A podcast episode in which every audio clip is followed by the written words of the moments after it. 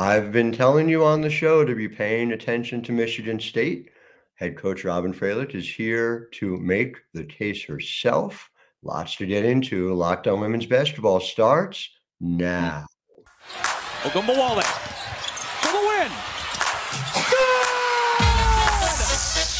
You are Locked On Women's Basketball. Your daily podcast on women's basketball.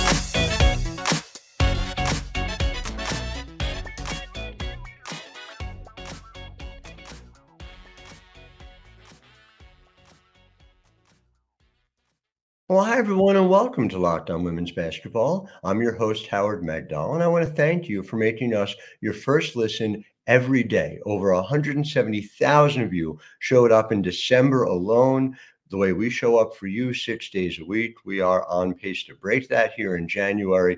The numbers just keep going up because we are all here about the sport that we care about. And it's not just me, it is the entire group over at the Next, at thenexthoops.com. We have over a hundred reported pieces every single month on the past, present, and future of women's basketball. Make sure you're subscribing. Get it all right to your inbox. Every time there's a new pod, it's right in your inbox. Every time we report breaking free agency news, it's in your inbox. $9 a month, $72 a year thenexthoops.com. And so we've spent a lot of time on the Big Ten, which has grown to coach. What do you, you have 37 teams in the Big Ten starting next year? Is that right? Do I have that number right? Something like that. Something, yeah, that's close. it's it's been incredible, but that means that sometimes teams get overlooked. And Michigan State in your first year cannot, should not, and if I have anything to say about it, will not be overlooked. So we're going to be talking in segment one about your pathway to get there. In segment two, we're going to get nerdy and talk about some of the numbers because, gee, this looks a lot like a certain Bowling Green team that I saw last year. And so I don't think that is any coincidence. But I want to start with your background. You are a Michigan product, I know. Take me through your discovery of the love of basketball? So interestingly, uh, I'm from East Lansing Eric, born and raised here, so it's it's quite a blessing to be back. Uh, but interestingly, in my family, I'm actually the only person who plays basketball. So uh, my dad was an All-American swimmer in high school. My brother played baseball and golf. He still plays golf a lot. Mm-hmm. And for whatever reason, it was basketball was was my love, and um, I started playing in third grade down at the Lansing Salvation Army. Actually, Javier Cavazos was my first coach. He was at our game uh, the other night against Maryland, so it was awesome to see him. Mm. And I mm. just I loved it. I've, I've, i kind of found a passion for it early. Um, and so it's kind of always been mine. Um, I don't feel like I grew up with kind of everyone telling me what to do or how to do it with basketball. I kind of carved my path and uh, was fortunate to play at Davidson College, and then from there, um, I actually had no idea I was going to coach. But when I finished playing, I had a really good internship that summer out with a sports marketing company, and I just missed basketball so much. Um, so got into coaching right after that, and here we are. you it's so interesting when I mean, you talk about not kind of knowing what that path is and i feel so we're contemporaries and so i think about that time where like title ix was the given we've never lived in a time without title ix but understanding what the professional path is beyond Title IX is something that's very much a live concern, something that is really being, quite frankly, still litigated to this day. And so you went to sports marketing, but like, did you have a, gee, this is my go to? If somebody had said to you right out of Davidson, this is going to be my profession, what would you have said? I would have probably thought they were crazy. I knew I loved it. Uh, I mm. knew yeah. even when I was playing and I was um, out doing a sports marketing internship, I still always found somewhere to play. I kind of always had this path and passion to basketball. It was something that was just part of my daily life. Um, but the coaching path, yeah, I, I don't think I understood it. I, I don't think I had a real context of, of what that would mean. Mm-hmm. Um, I, my passion for basketball kind of kept bringing me back to it. It's so interesting. You talk about how you were kind of late to that discovery. And uh, for those at home who may not know, you, are on the staff at Appalachian State, Western Michigan, Toledo, but we have to talk about Ashland University and the run you had there.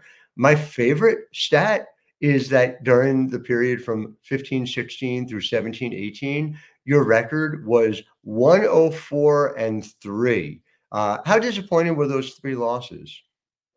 I laugh because that's all anyone asked me about. You know, and, uh, and I remember them all really well, very, very vividly.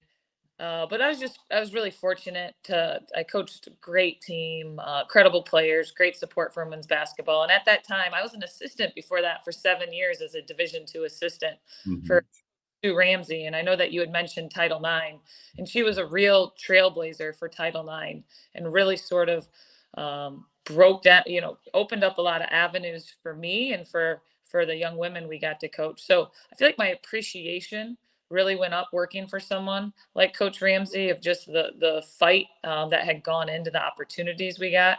And I was just, I don't, if you get to know Coach Ramsey, he's probably the happiest coach in America. You know, and coaching, we're sort of can eh, be on the emotional spectrum and you know find a lot of things wrong and and and she was just the opposite she just had such a joy for what she did so i think so much of who you become is who you kind of are learn under so I was really fortunate to learn under somebody who just loved what she did every day.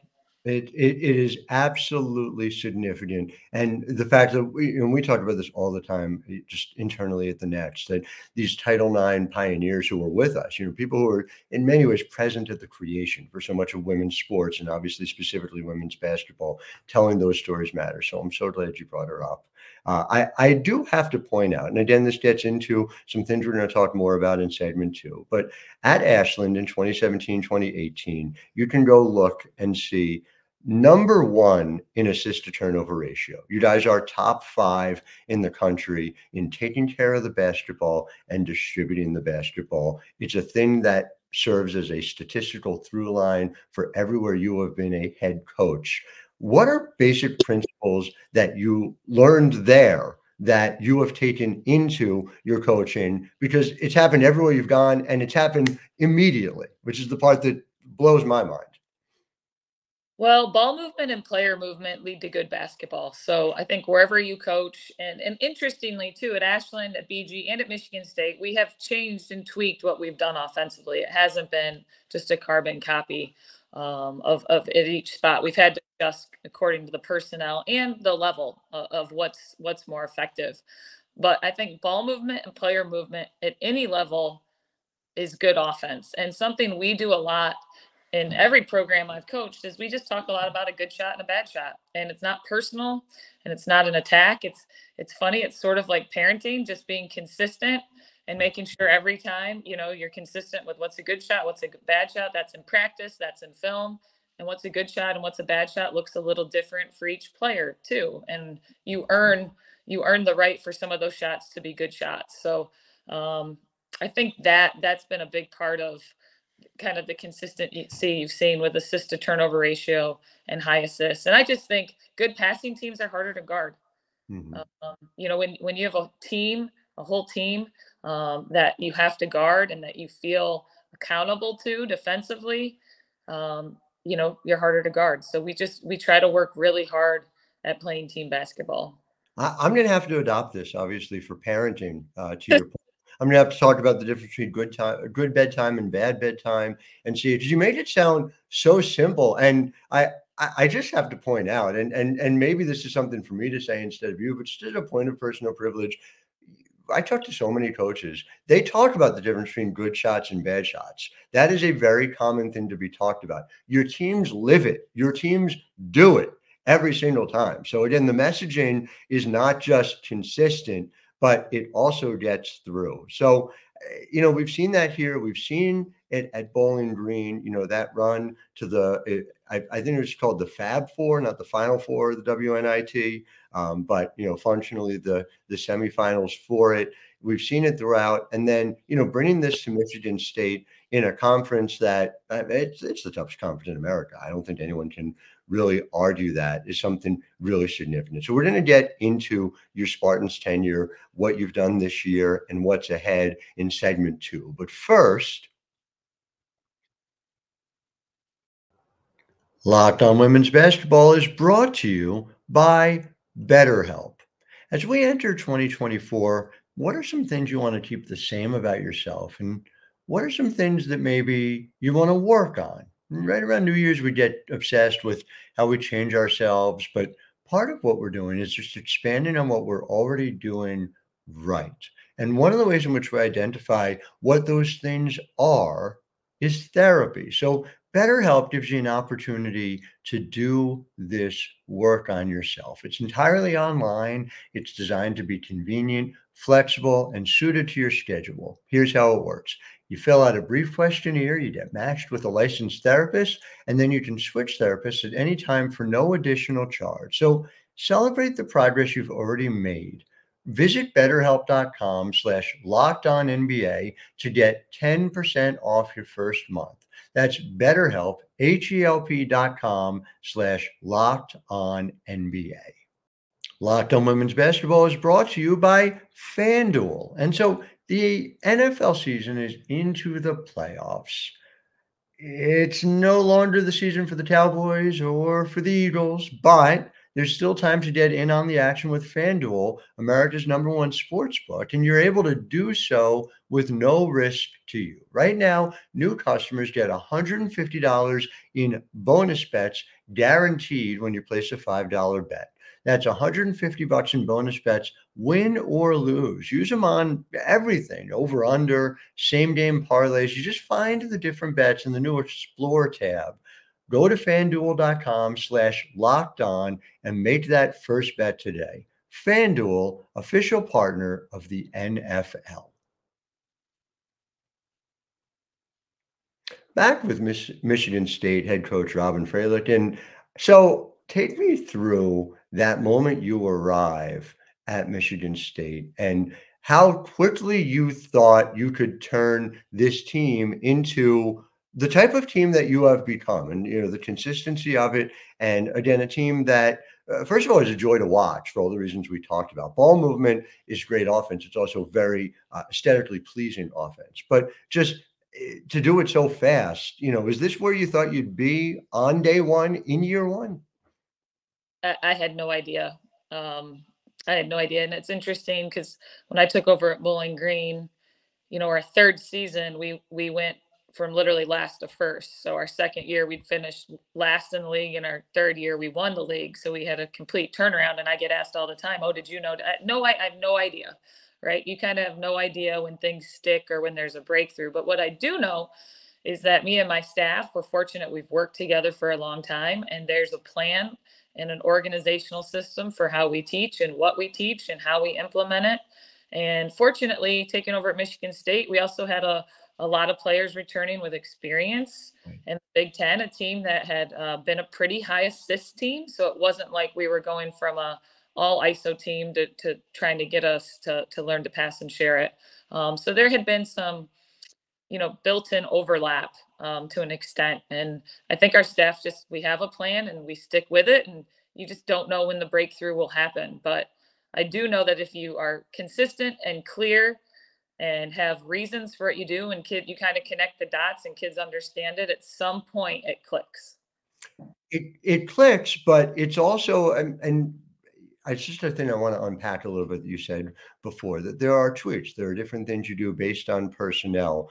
And so clearly in this case, you have brought in a system, but you've adopted to the fact that six of your top seven minute getters are returnees. Uh, you know, you you brought in Jocelyn Tate, and, and, we'll talk about that and why that matters so much to have that kind of continuity from Bowling Green. But uh, you know, these are players you inherited. So, what is that process like? Are you breaking down film and saying, "Gee, I see that uh, that Moira is able to do something more here than she's doing," you know, because her numbers in particular have obviously gone to, I mean, another level doesn't even begin to describe it.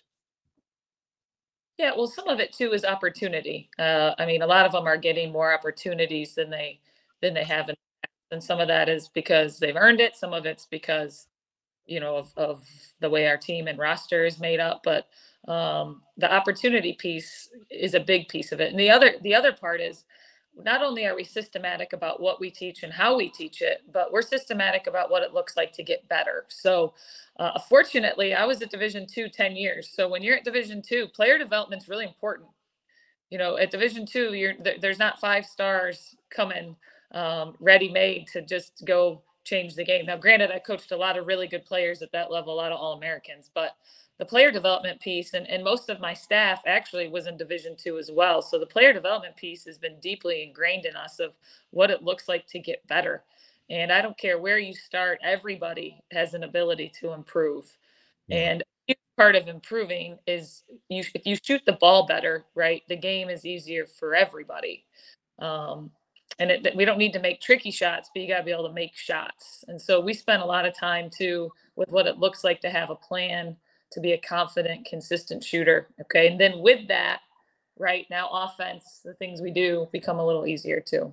I mean, good shots and where you're taking them and finding them, it's hard to find a shot chart. And and, and again, I, I understand that this may not be what everyone enjoys the most, but what I love in my spare time is looking at shot charts. And so the fact that you guys have 6.6 percent of your attempts from the mid range per CBB analytics. It's just, it's glorious. It's something comparable to, you know, frankly, of all the coaches we've had on the program this season, I think Utah is only close, and you're even ahead of Utah and what Lynn Roberts is doing over there. And Lynn's had years to put that system into place how do you go about doing that? You know, it, it, at practice, is the floor electrified between the 12 and 18 foot mark? Like, how do you kind of ingrain that in players? Because you've done it and you've done it so quickly.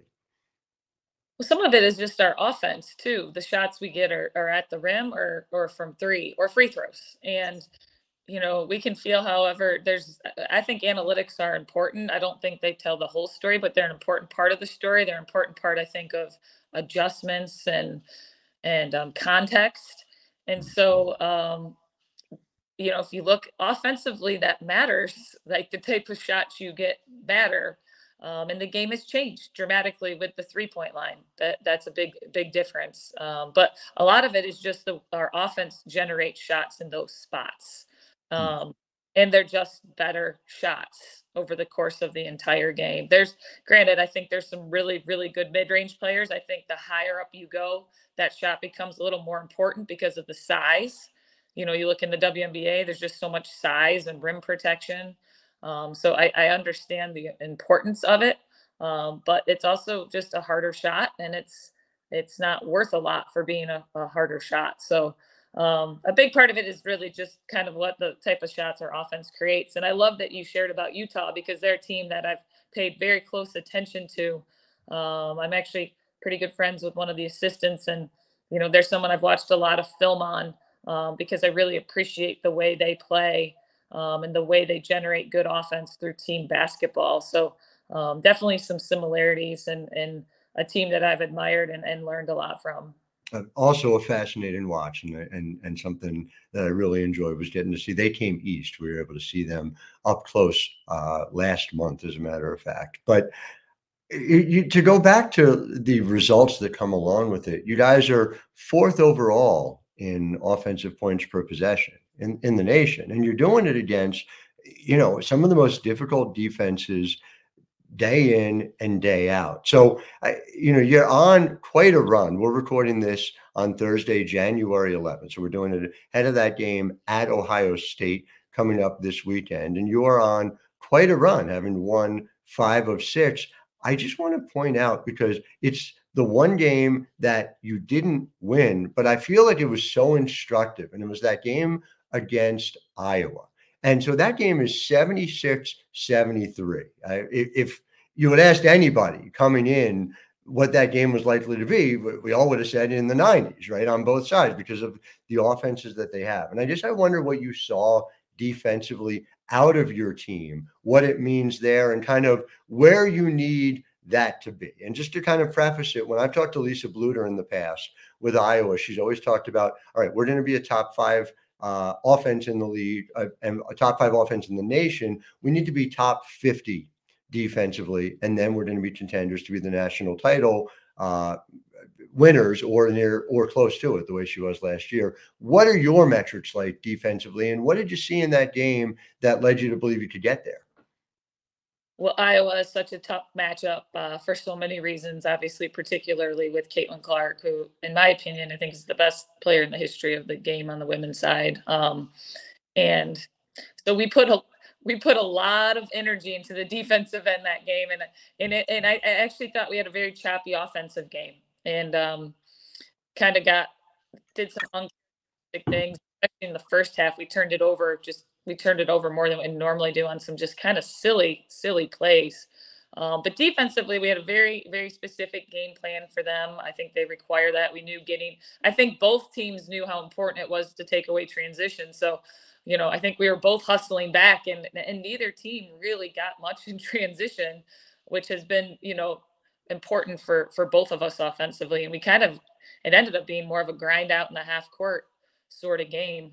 Um, but there are some things that we felt like we had to take away. Off, uh, Iowa offensively is is so dynamic that they're hard to keep up with from just a scoring perspective. So defensively, I thought we we gave obviously we gave ourselves a chance to win.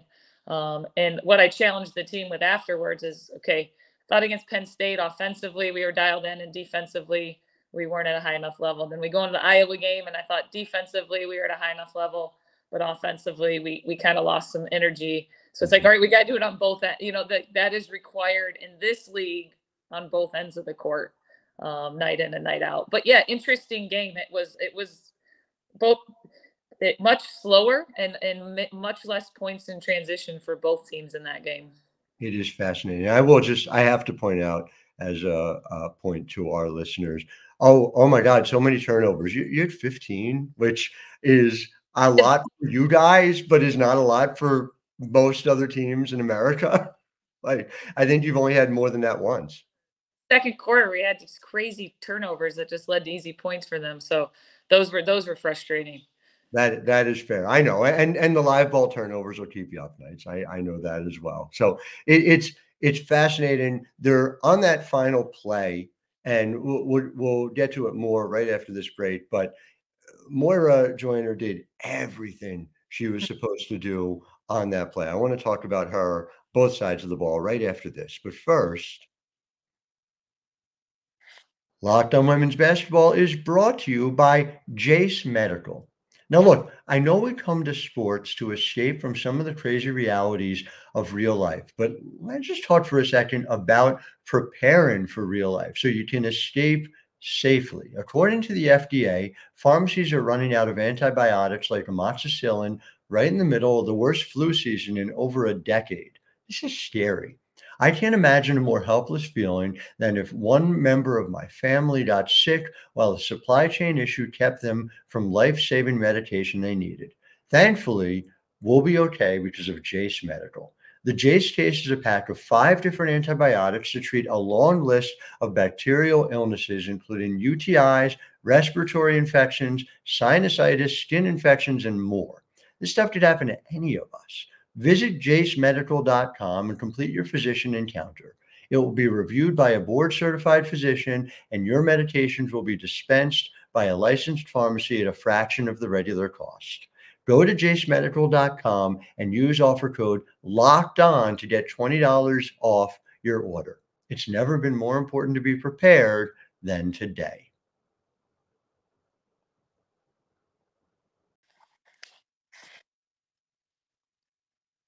So back with Coach Robyn Fralick of Michigan State. And so I want to focus on that play, not because of the Caitlin Clark part. And you're right. You, you know, Caitlin uh, not getting a lot of publicity, but I think you know, sort of an up and coming player who has a chance to do some good things in this game.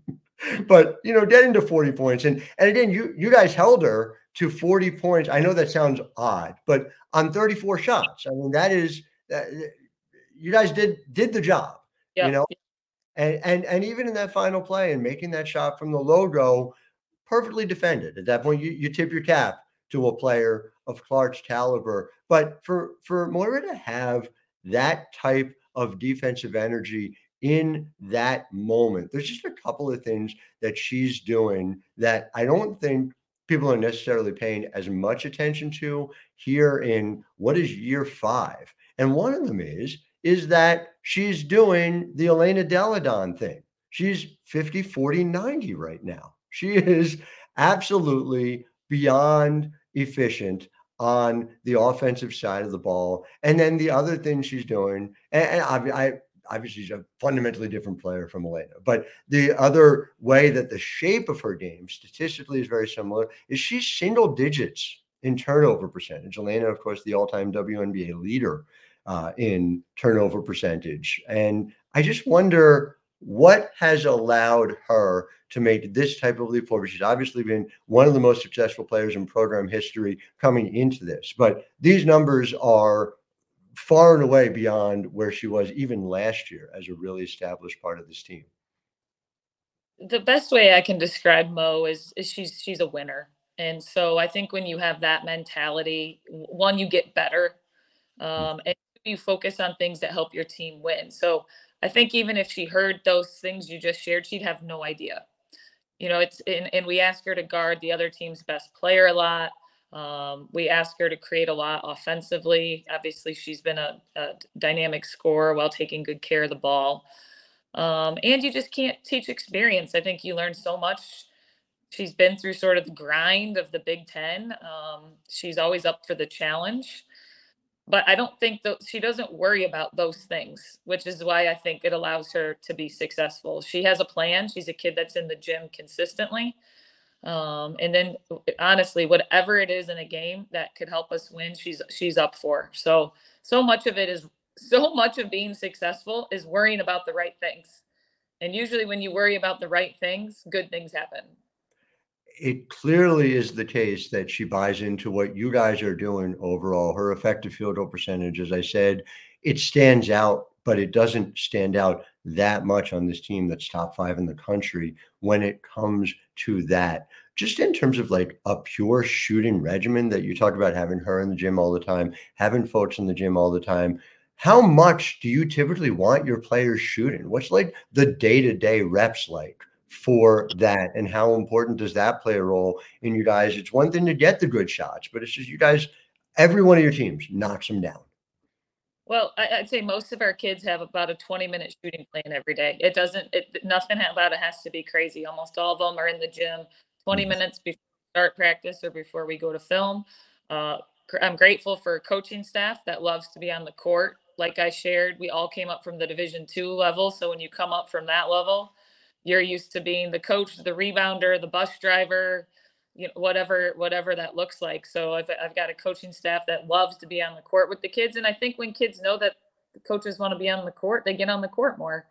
Um, but yeah i'd say for most kids it's a, it looks like a consistent 20 minute plan. At this point it's never about volume just about um, being sharp like we had a kid in the gym the other day who made five threes in a row from five spots and that means that's good right that means you're shooting the ball well and and that's enough yeah. and into practice. So, um, you know, culture, we talk a lot about culture and there's so many pieces that go to it. But I think one thing that's under talked about is in good culture, there's just good systems, right? There's good organizational systems of what every day looks like. What does shooting look like? What does lifting look like? What does pre practice look like? So we've worked really hard to create systems so our kids can thrive in those. And then bringing Jocelyn Tate with you from Bowling Green, having her come and join Michigan State. How useful is that as a coach trying to implement a new system to have somebody who was steeped in the culture where you just came from? And is that even a conversation you're having with her ahead of time, or is that something where you just understand that's going to be part part of the package deal when she comes? Well, she's such a uh, she's such a special kid, and as much as she's such a versatile that kind of dynamic player and, and really fits in the way that we play. She can guard a lot of spots. She creates a lot. Um, the bigger thing is she's just she is a wonderful kid. she is a wonderful kid, and she has brought just she brings a real joy. She's fun. She's funny. She's silly.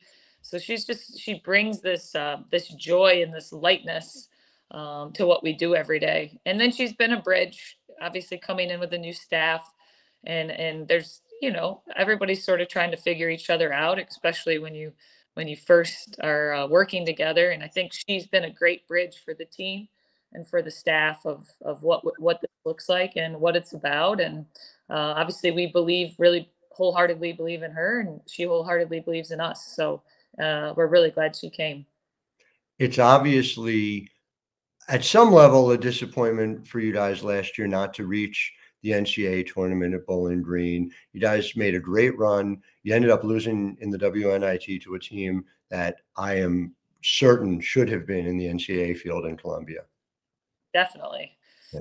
yeah. And- that's the part about mid major. That's that's the you know that is the heartbreak piece. Is you pretty much have to win the tournament. It comes down to three games, regardless of how you know the body of work over the course of the season. We could probably have a long discussion about why I think that is outmoded thinking and should be a whole other reset for how the NCAA tournament operates, of course. Um, but I, I'm sure at some level you feel okay about that and feel differently here now at the Big Ten.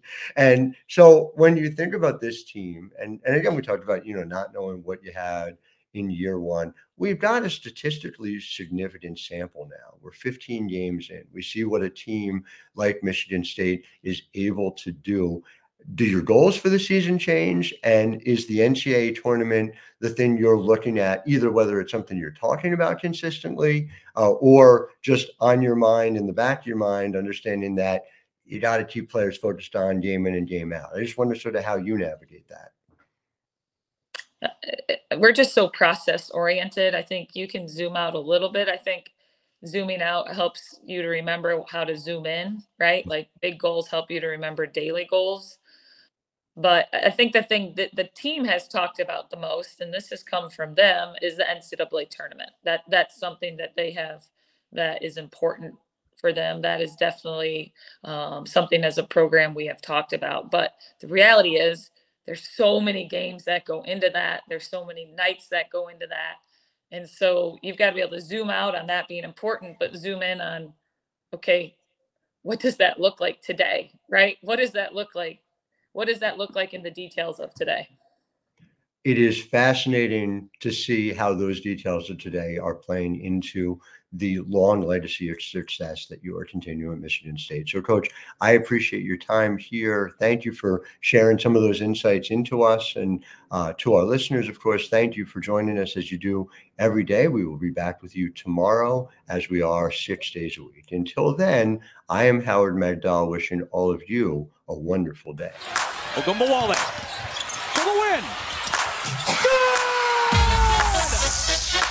Are Locked On Women's Basketball, your daily podcast on women's basketball.